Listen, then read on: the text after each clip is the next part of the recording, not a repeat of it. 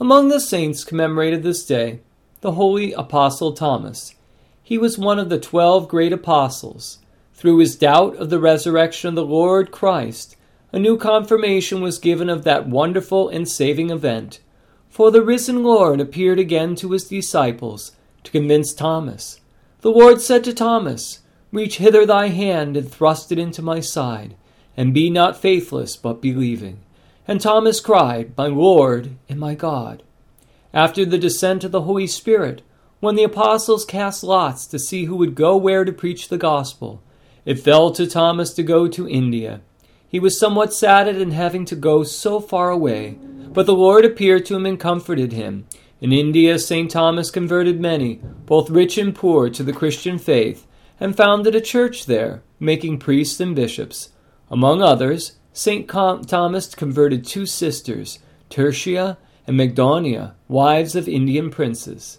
Both sisters were ill treated for their faith by their husbands, who would not live with them after their baptism and divorced them.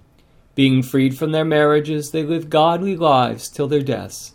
Dionysius and Pelagia, a couple at first betrothed to each other, heard the apostles' teaching and did not live together but devoted themselves to the ascetic life.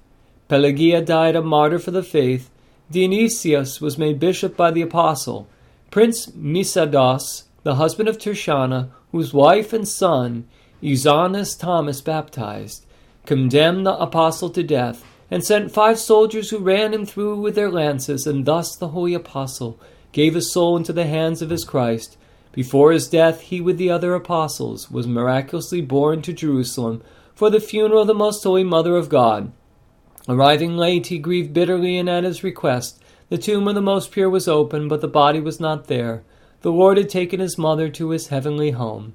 Thus St. Thomas first, by his unbelief, confirmed the faith in the resurrection of the Lord, and then, by his late arrival, revealed to us the wondrous glorification of the Mother of God.